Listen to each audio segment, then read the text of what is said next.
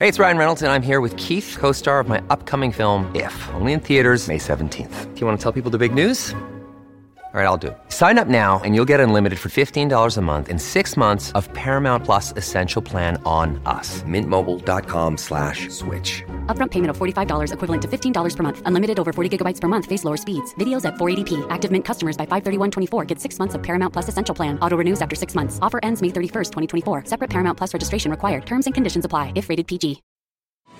CeraVe facial moisturizers with SPF protect skin against damaging UV rays and continuously deliver three essential ceramides to help restore skin's protective barrier so it can lock in moisture. Non greasy, fragrance free, and won't clog pores? With CeraVe, skin feels hydrated and looks healthy all day. CeraVe facial moisturizers with SPF from the number one dermatologist recommended facial moisturizer brand.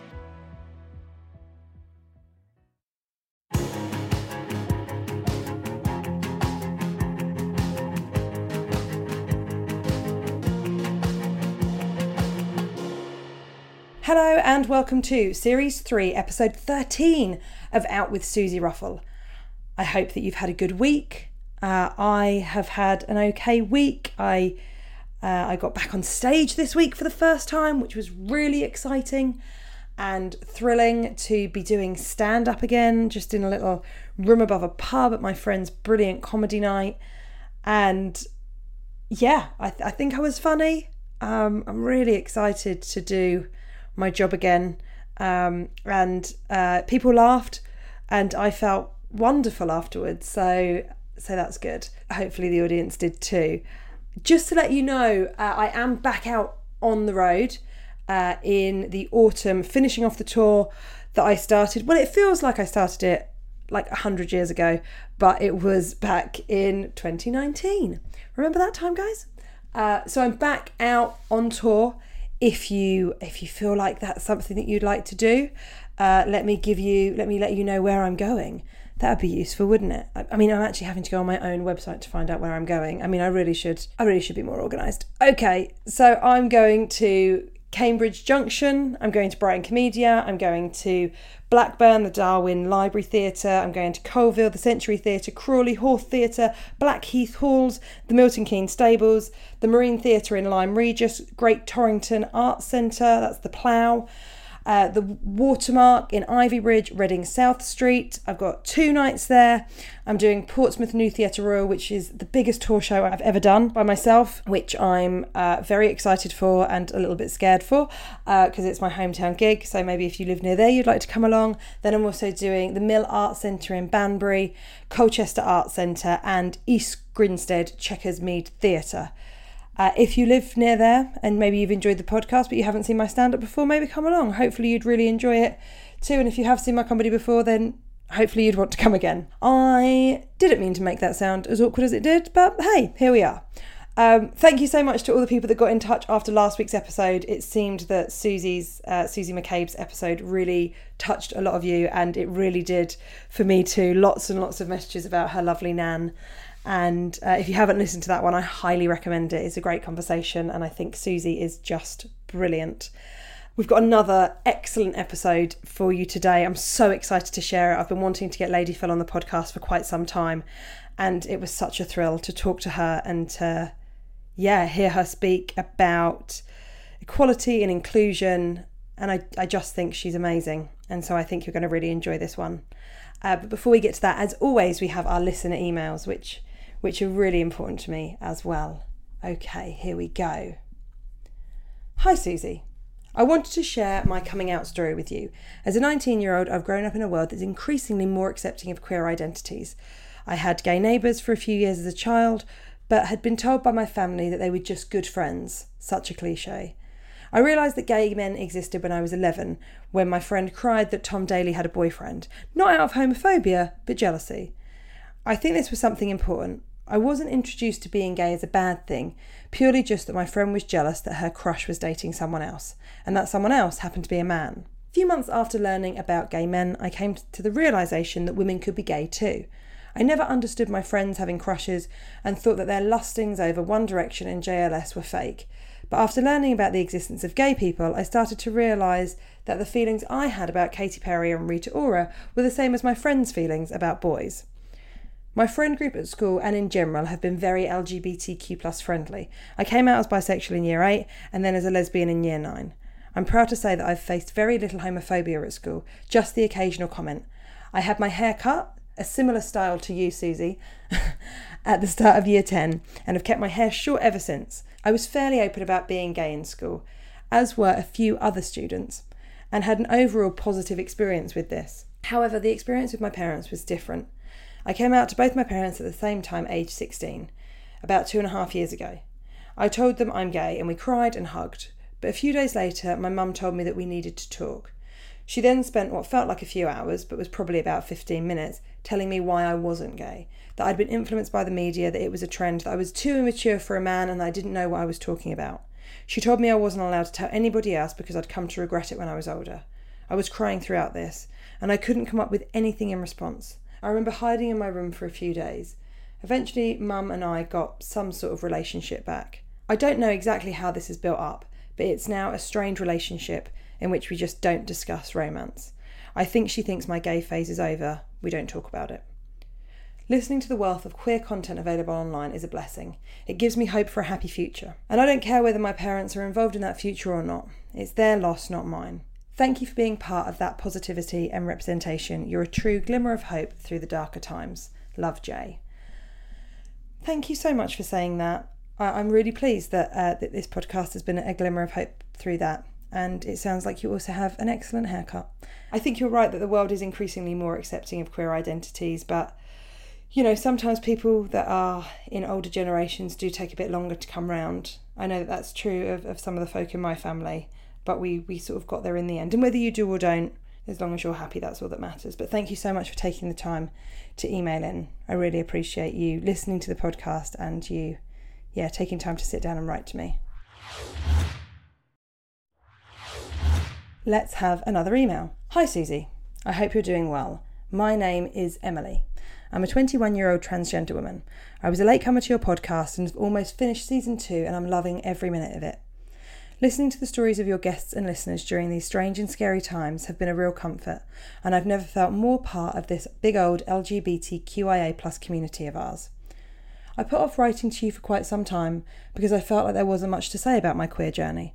I realised I was trans when I was 15, I came out to my parents at 17, and I've been living as a woman ever since.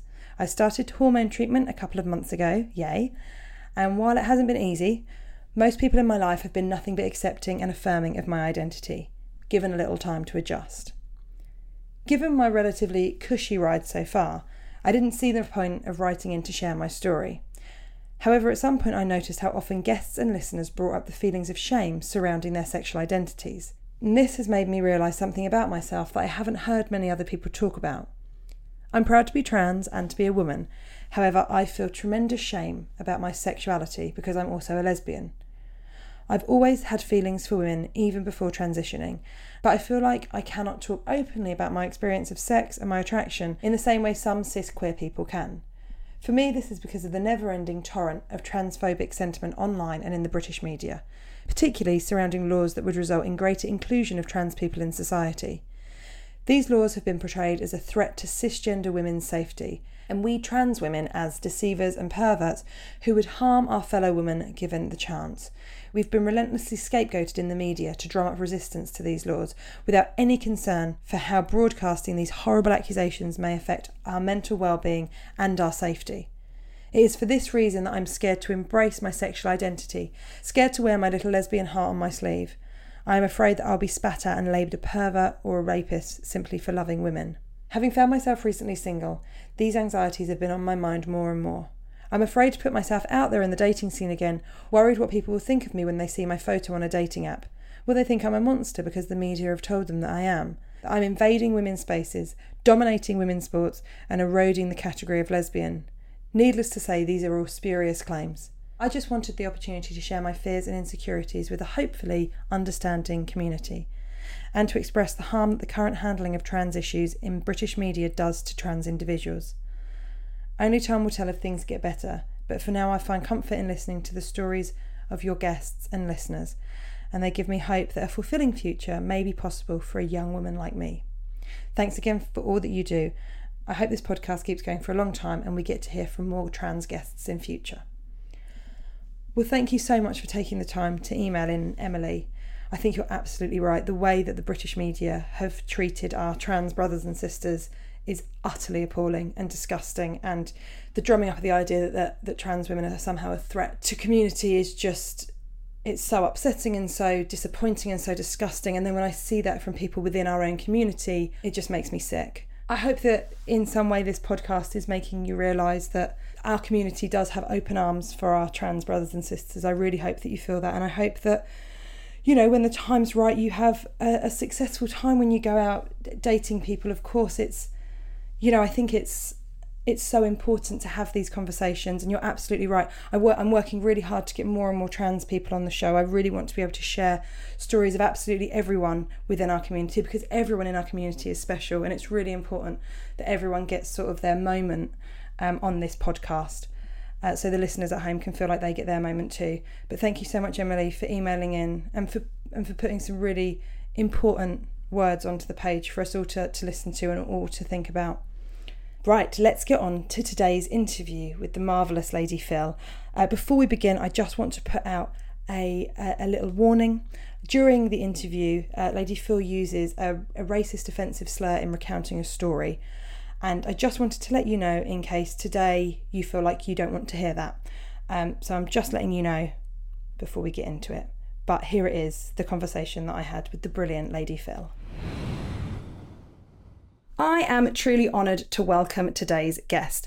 Phyll Opoku Gyimah, or as she's commonly known, Lady Phyll, is a remarkable woman. She is a crucial voice in British and global intersectional equality. The CEO of the Kaleidoscope Trust, a charity that campaigns for human rights of LGBTQ plus people in countries where they face discrimination. Also, many of you will, of course, be aware that she is also the executive director and co founder of UK Black Pride. Lady Phyll has and continues to work tirelessly for equality and freedom for all. But it's more than that. It's about people having the chance to live openly, fearlessly, joyfully, for all queer people to be celebrated. I am truly inspired by the work that she does, and honestly, so thrilled that she's taken the time to sit down and chat with me today. Welcome to the show, Lady Phyll. Oh my gosh, what an introduction. I'm like, I'm listening, I'm thinking, yes, yes. Who oh. is this woman? She sounds amazing. I want to be her. I want to be with her. I've got great news for you. You are her. So it's a good yeah. start. Well, thank you for inviting me. It's a pleasure to be on your show. I'm really, really looking forward to our conversation. And how are you today? I'm good. My day has been fast pacing and, you know, I've managed to get everything done. And then after this, I'm going to have a nice woosah and chill. Very nice. But how are you today, though? Do you know what? I'm pretty good. I'm pretty good. I, you know, works back to normal in some respects. I've got my first live gig tomorrow night, which feels quite exciting to be back out on stage and be back out, hopefully making people laugh. But yeah, I'm feeling, feeling very good. I've spent my day reading articles about you. That's been my day. My day's been very Lady Phyll orientated. Oh, I'm to sorry from now. no, no, I've, I've, I've it, has been brilliant. I always wonder where to begin with these conversations because you've achieved so much and you do so many brilliant things. And I obviously want to get to the Kaleidoscope Trust and also UK Black Pride.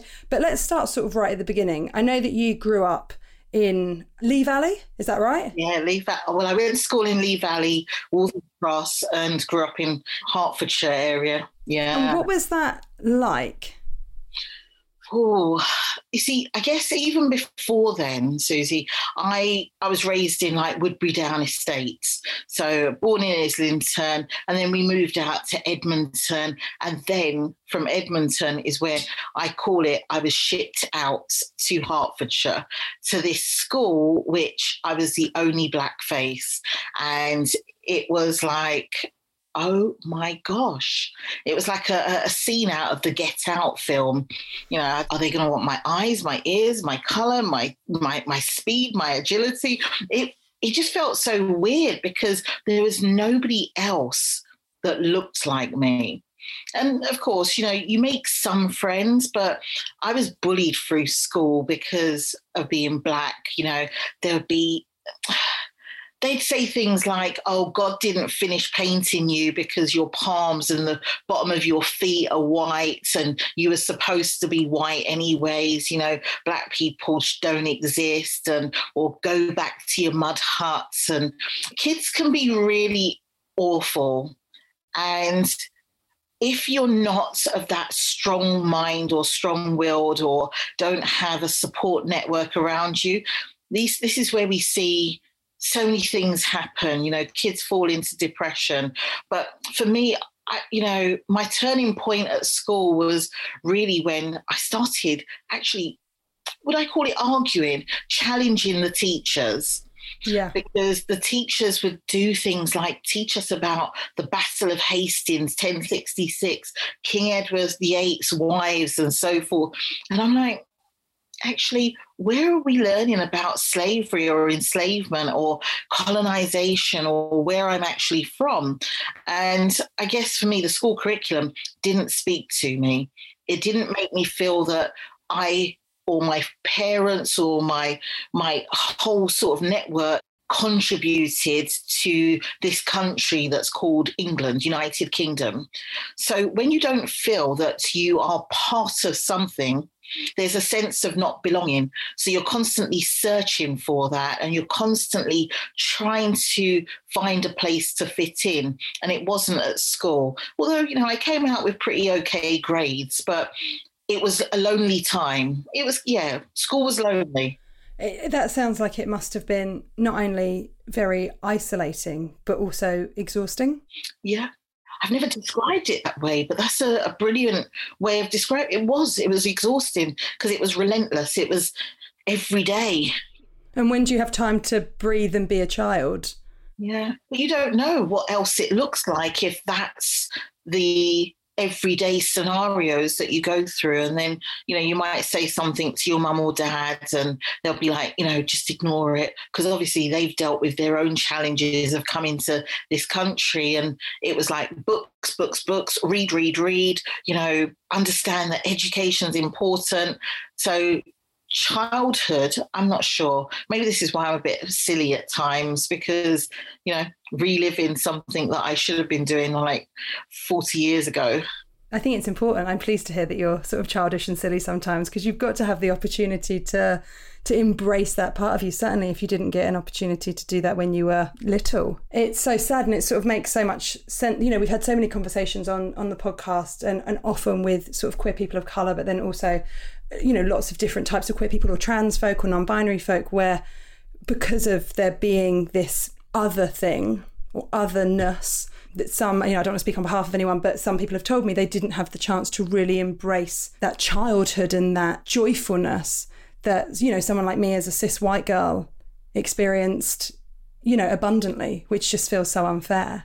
Yeah. It's not unfair because it's something that you've inherited. It's something which is seen as, um, you know, quote unquote normal. The mm. only thing that is you know upsetting is that others don't get to experience life and navigate it the same way you've been able to you know and it wasn't all doom and gloom i had this amazing friend and i always say i don't say her full name but haley you know if ever Haley is watching, listening, she was the person that was the was the first one to come to me and say, "Do you want to go to the townhouse? It's a place where we go dancing." And um, you know, she was amazing because she just sort of took me as I am. I hate the term "I don't see color," but as a child, you know, she didn't see that. She just saw us as two girls that wanted to go out and and, and play.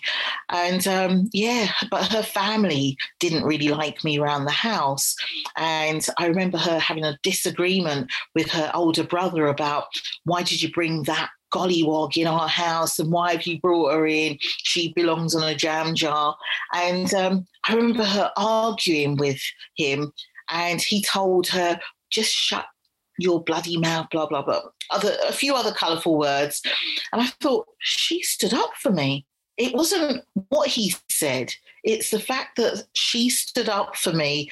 And it made me think, she's my friend.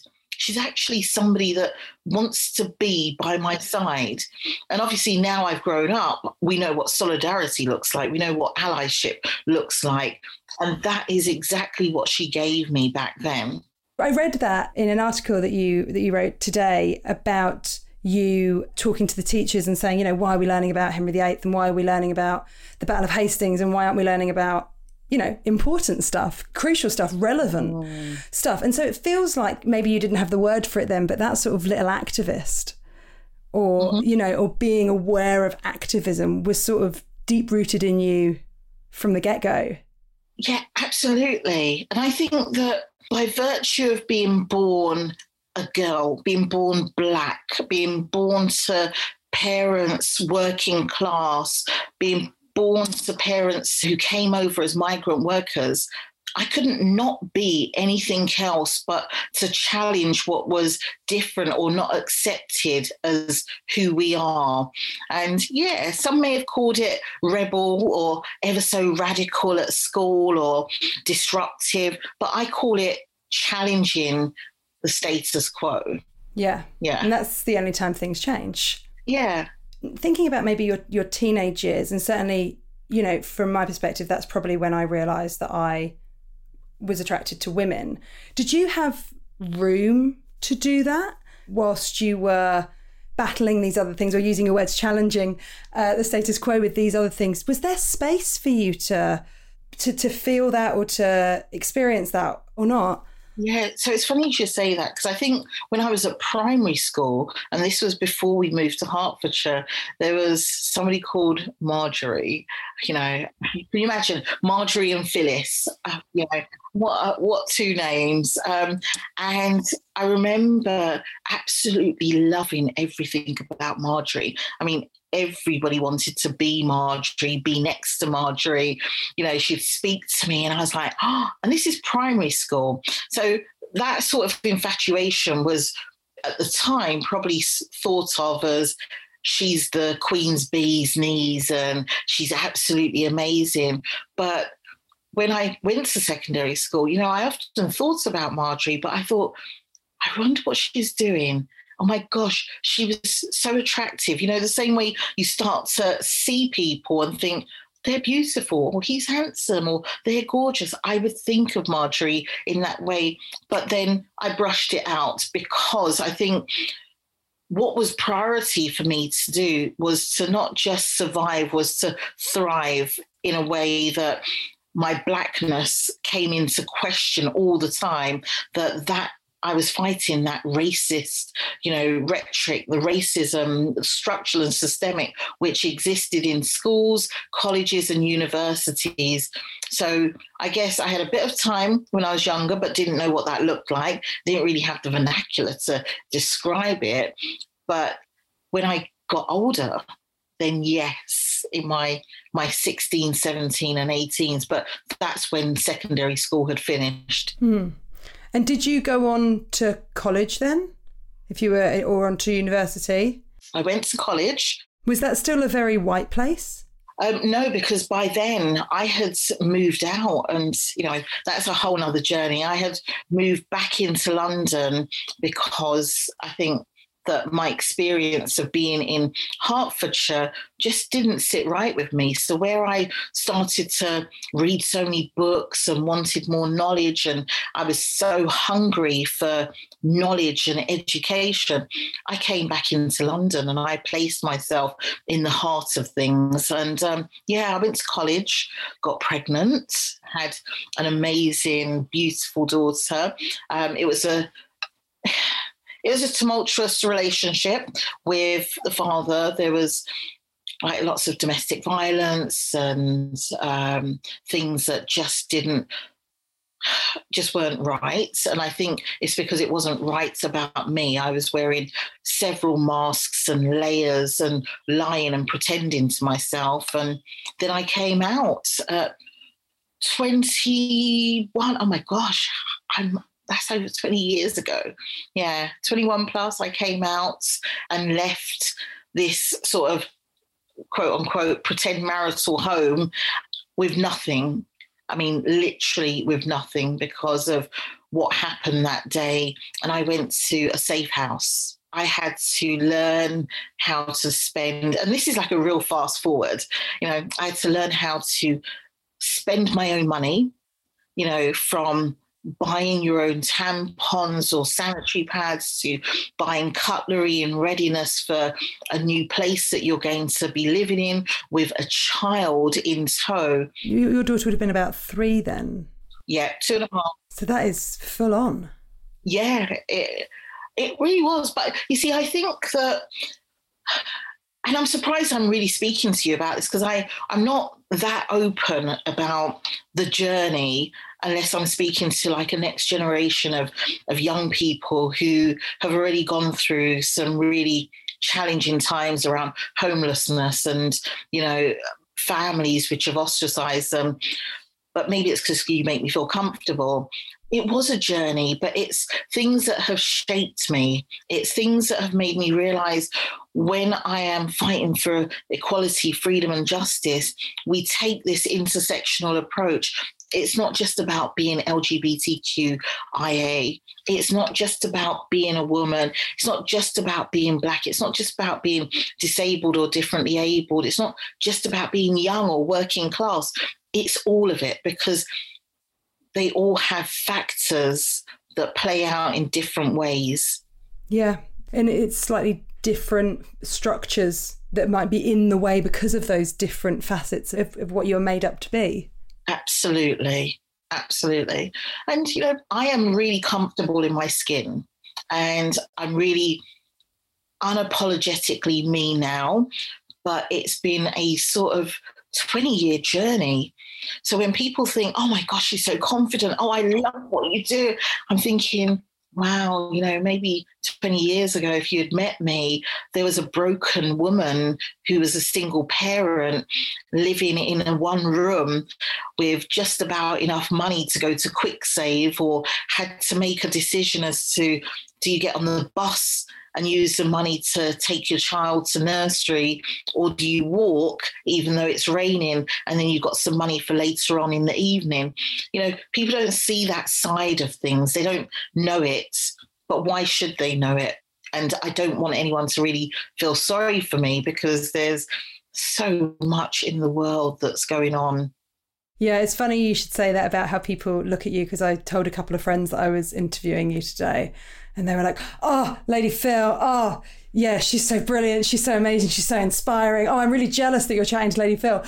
And so it's, um, but I think me hearing that story, uh, you know, of your life and the journey that you've had, you know, it makes sense because of how you can and do connect with folk and how you do you know I, I, was watching different things about you today and obviously like i know I, I, know about the charities that you support and stuff like the albert kennedy trust or akt now. And it makes perfect sense that the warmth and also the wit and the intelligence and how you can reach across to people you know that journey has sort of shaped you. And so it must have been hard, but here you are now, I guess, is what I, is what I'm saying. So something I'm always interested in. So just thinking about you sort of coming out and having a child, and that must be a whole other other thing as well to sort of navigate how you would do that. And I'm sure there were some, but not loads of queer parents at that point either.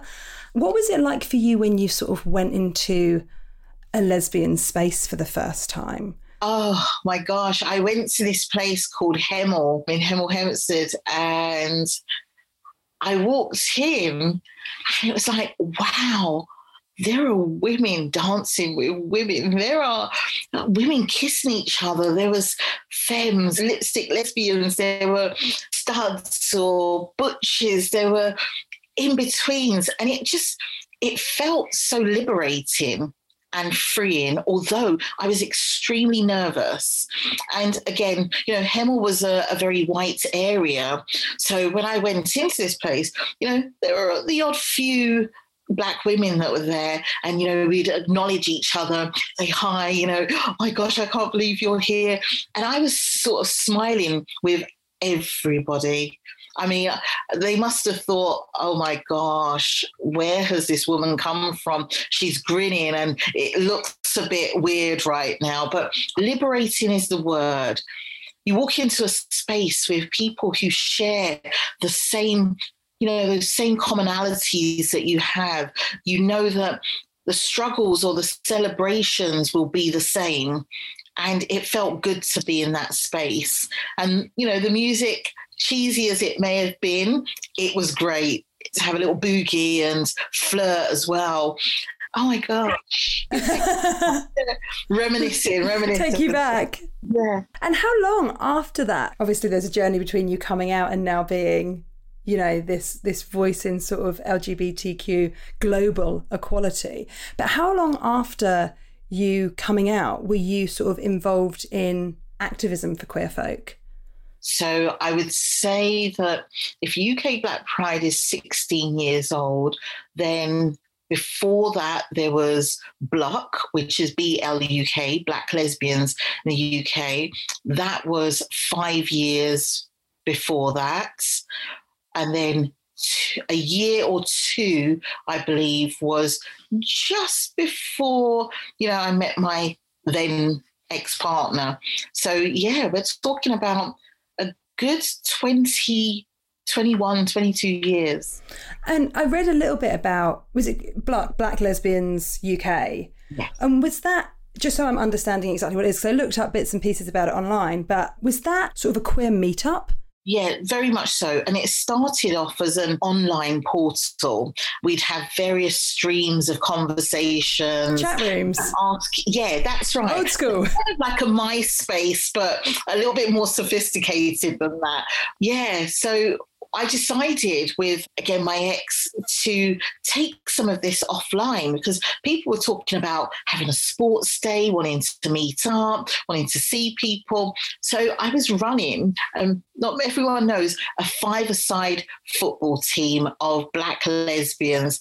Oh my gosh, the worst thing I could ever do.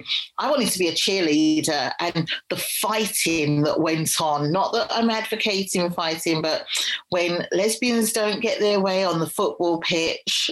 It wasn't cute. I think we got thrown off of various tournaments, and then they said, Phyll, it's about time we got ourselves a real coach. And then they did. And, and did you say, yeah, do you know what? I'm fine with that. yeah, so I'm really happy for you to go ahead with that. You guys do that. Good for you. but we had netball, we had all sorts of things. And I think that group and it's a shame it's not around now. That group really helped many of us connect. We were spread all over the UK. We would talk about everything from sexual health and reproductive rights to how to use women's toys to you know how do you cook your plantain or rice and peas or jerk chicken? It was everything but it was our voices and our stories. It took a life of its own. When we came offline we met in person and we connected and that's how UK Black Pride was born And then with UK Black Pride, that obviously includes everyone in the LGBTQ plus community. Now, did that happen organically? Yeah, I think that with BLUK, we had to find our own space and voice. And I think at a time where, you know, there was a lot of work, rightfully so, happening around HIV and AIDS. And some lesbian women felt that you know, we're not being spoken to or about, or actually, when we did have the HIV and AIDS epidemic, lesbians were there also at the forefront, supporting our brothers, nursing them back to health or seeing loved ones lose their lives.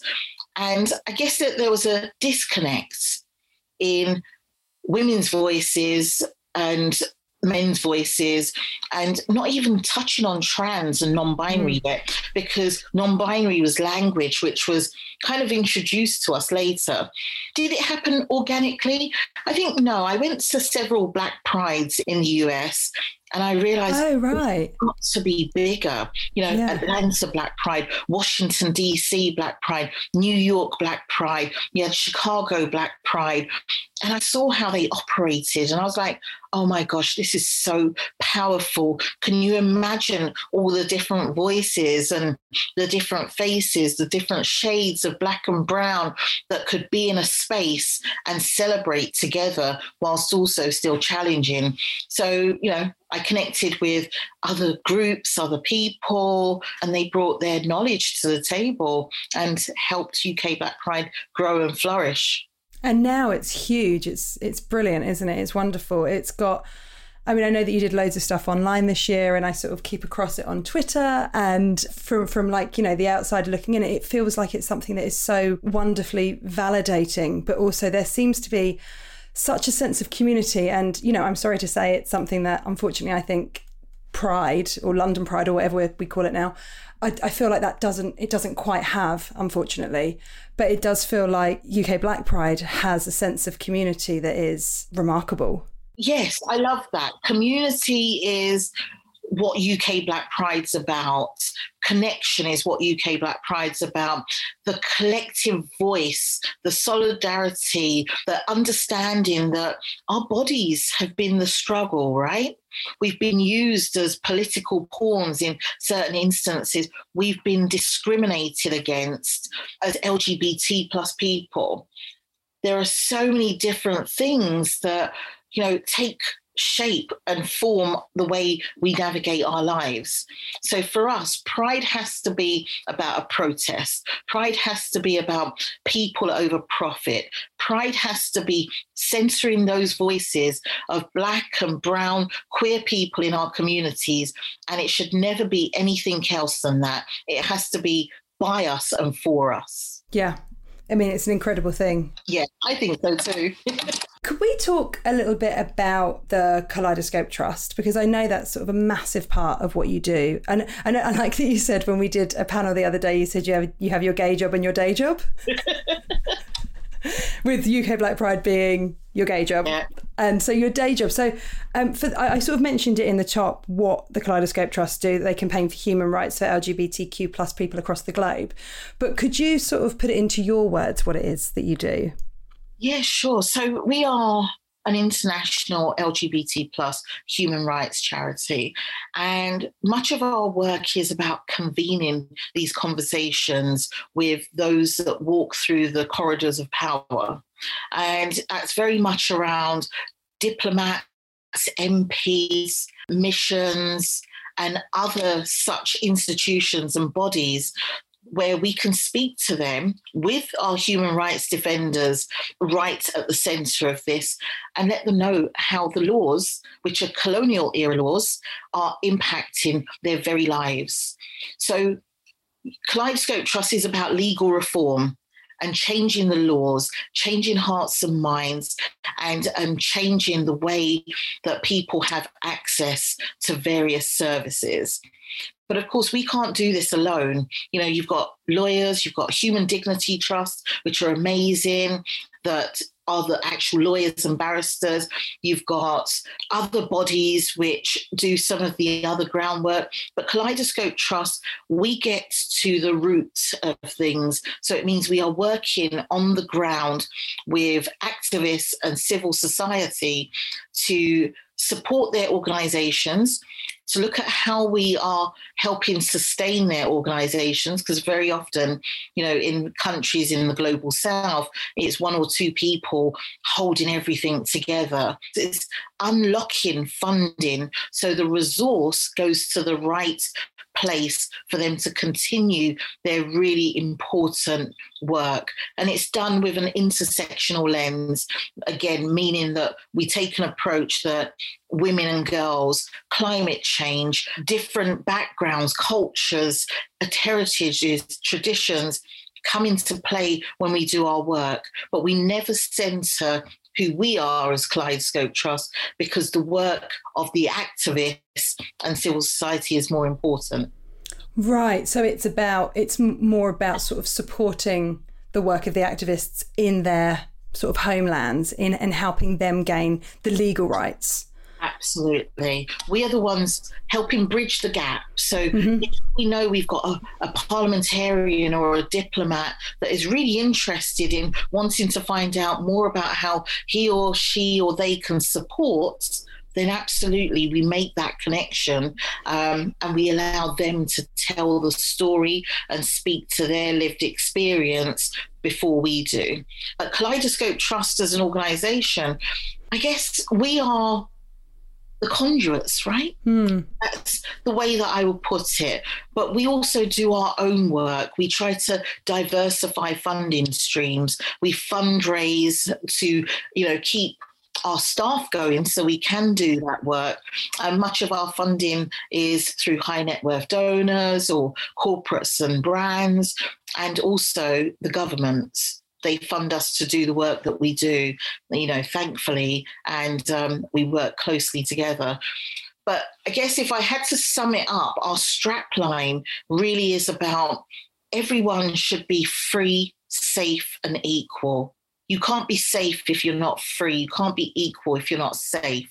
So for us, free, safe, and equal, and living without fear of the violence that rains upon LGBT plus people's bodies and minds in countries where they still have laws, you know, whilst we work primarily in the Commonwealth, you know, that's 54 countries, out of those 54 countries, 30 of them or 30 plus of them still criminalize same sex intimacy. You know, we've just seen in Uganda where a sexual offences bill had been passed. That is going to make that so difficult for same-sex couples or the, the or same-sex intimacy to be seen as legal. You know, so there's even further criminalisation, which could be five or ten years imprisonment. Then you've got Ghana with what's happening in Ghana, you know, the lockdown and shutdown of a, a local safe house, and even further criminalisation because they're thinking of putting a private members bill around something which is called carnal knowledge. And it's 164 of their constitution, which means if this goes through, they will be able to scapegoat, criminalize, and discriminate against LGBT plus people. Then you've got, you know, other countries which are still looking to register their organization but can't. And when they can't register their organization, they can't do the work. They're stifled, they're hampered. And obviously there's lots of political sensitivities and those colonial era laws that exist that is the problem. How much of yours and Kaleidoscope's day to day battles are to do with colonial laws?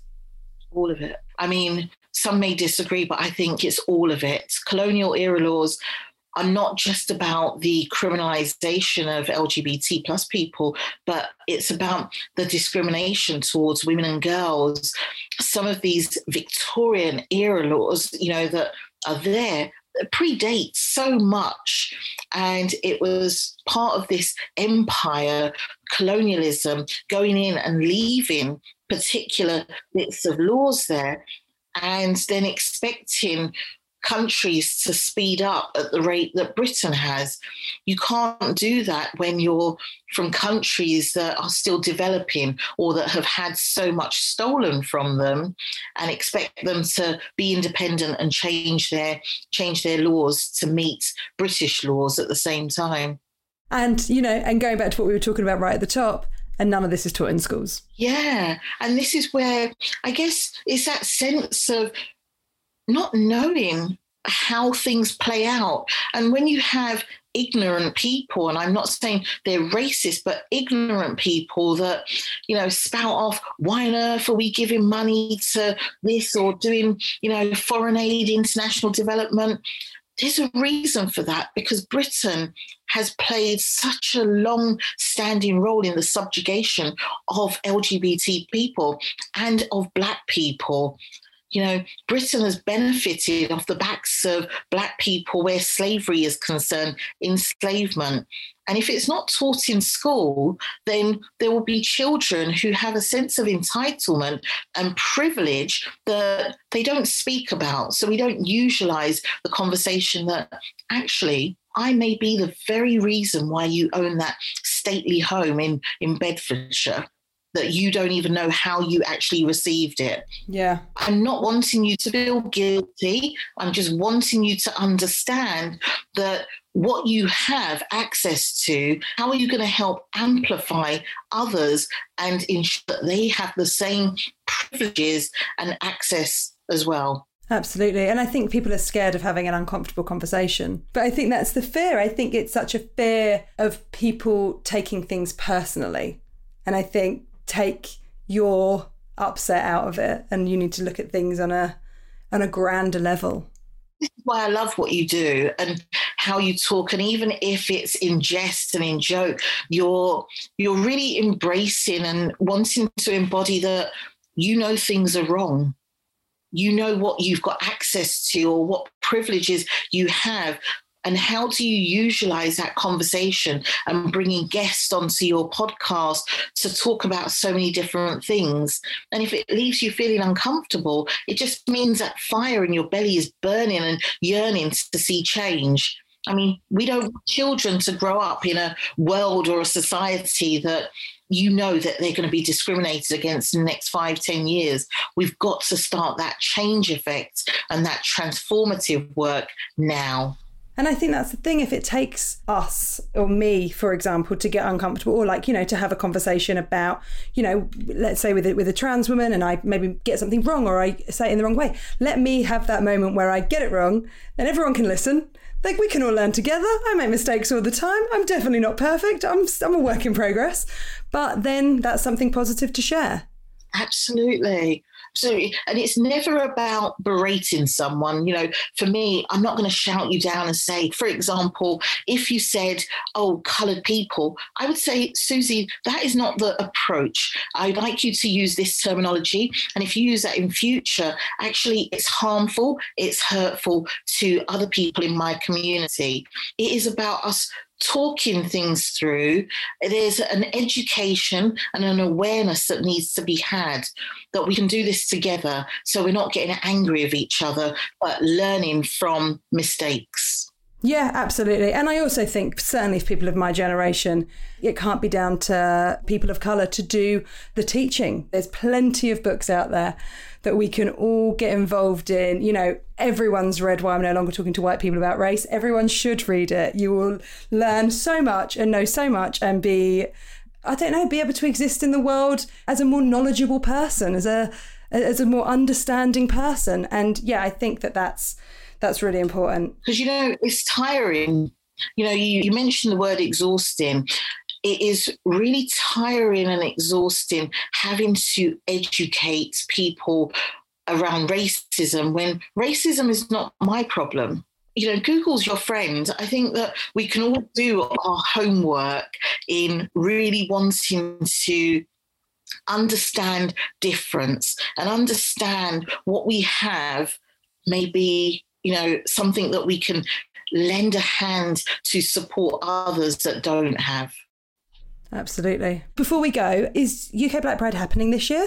Is it going to be happening? Do you want to mention that it's happening? Because there might be people listening going, I want to go or I want to support somehow. Or maybe there's someone listening that's got just shitloads of money and is thinking, yeah, do you know what? I'd love to make a donation to that great work. My ears, music. so UK Black Pride is happening. Unfortunately, it's not going to be in person because we couldn't realistically keep 12 to 14,000 people safe in Haggerston Park, but we will be virtual. We will be connecting with as many people. You know, last year we hit 30,000 people on one day. Amazing. Uh, like, that's great. But we take place the 2nd to the 4th of July, the first time we're ever doing a whole weekend.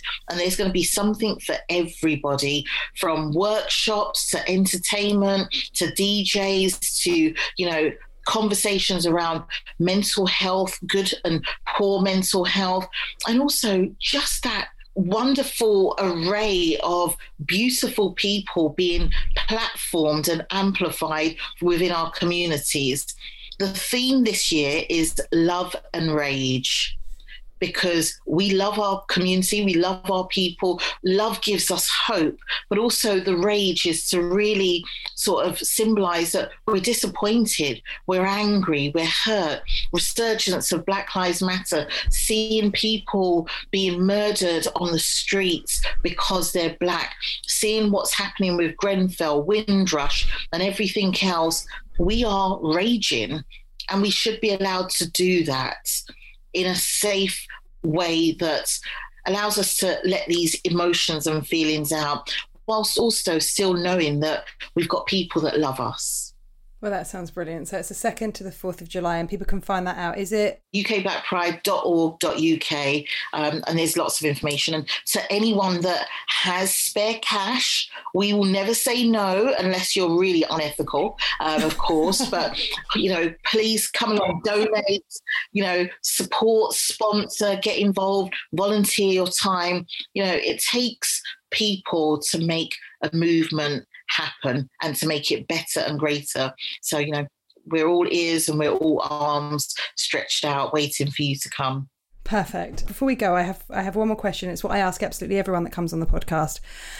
Maybe I'm thinking about uh, that version of you that, that had left a relationship that that sounds like it you know wasn't good for you in, in, any way and you know maybe you're by yourself and you're realizing your queerness and you're just about to start this new life uh, with your little girl, if you could pick up the phone and give her a bit of advice or pop an arm around her from a distance, or maybe there's someone listening that's recently been through a similar thing, if you could reach out to them, what would you say?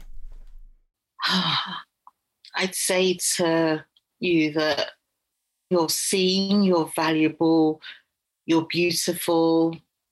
I respect you and I love you, and you are not alone you know, the world may tell you that your blackness is not great. The world may tell you that you cannot be queer because it's an abomination. But just know that as a single mother, all of what you're thinking and feeling, write it down, talk to somebody, keep on reading loads of books, and you are going to be somebody absolutely frigging great. You are going to change hearts and minds, and you are going to rock this world. So don't give up. Don't ever, ever give up because you are valued. You are loved, and I see you. That was perfect, Phyll. Thank you so, so much. That was such a brilliant conversation. I really appreciate your time. I know you are such a busy woman, but it really means a lot to me. And I know that um, we, have got an amazing, sort of quite a large group of people now that are listening to this show. And I know that people are going to really connect with this. So I thank you so much for giving me your time. Thank you so much. And you take care and good luck with your gig tomorrow. Thank you. I think you could probably tell that I was fangirling for a lot of that interview. Um, I just think she does such wonderful things and is just making the world a better place. And what a joy it was to have that conversation with her. I'll be back next week with another episode. I hope that you have a good week. I hope that you're doing well. And I'll see you next week. Bye.